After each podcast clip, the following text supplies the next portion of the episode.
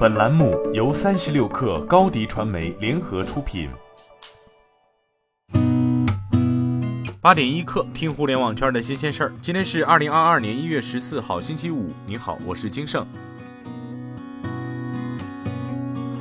据央视新闻报道，上海发布《上海市密室剧本杀内容管理暂行规定》。成为全国首个正式将密室剧本杀纳入管理的城市。管理规定要求经营单位应当建立健全内容自审制度，配备内容审核人员，实施相应的技术监管措施，对经营中使用的剧本设置的场景、提供的服装和道具等内容和活动进行自查与管理，保障内容和活动的合法性。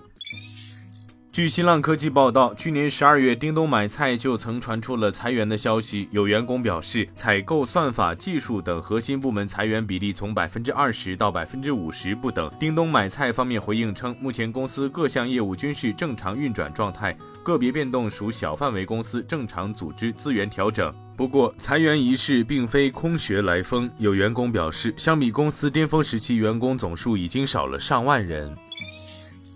据财联社报道，研究认为腾讯可能减持在美团和拼多多持有的股份。Matthew Canterman 等分析师在报告中写道：“腾讯能够将成熟可盈利的股份套现，或可打消投资者对巨额账面收益可能永远无法真正变现的担忧。”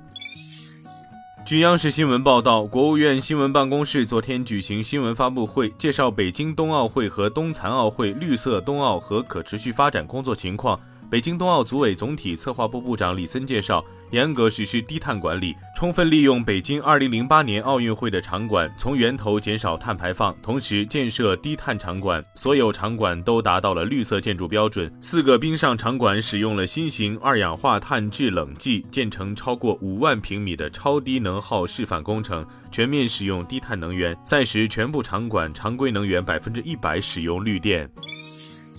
据科技日报报道，日本三重大学、东京大学及理化学研究所等组成的研究团队，成功开发出了对新冠病毒具有高防护效果的鼻喷疫苗，并在美国科学期刊《i Science》上发表了相关研究成果。研究团队计划用一年左右的时间启动新冠鼻喷疫苗的临床试验，两年左右实现实用化。美国研究人员在最新一期《科学进展》杂志上撰文指出。他们使用定制的打印机打印出了首块柔性有机发光二极管 OLED 显示屏。这种由 3D 打印制成的显示屏无需以往昂贵的微加工设备。研究人员接下来计划利用 3D 打印机打印拥有更高分辨率和更高亮度的 OLED 显示屏。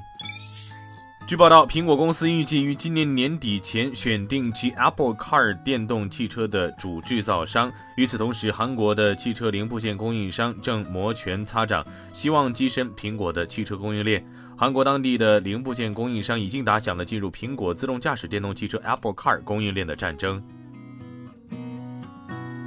今天咱们就先聊到这儿，我是金盛八点一刻，咱们下周见。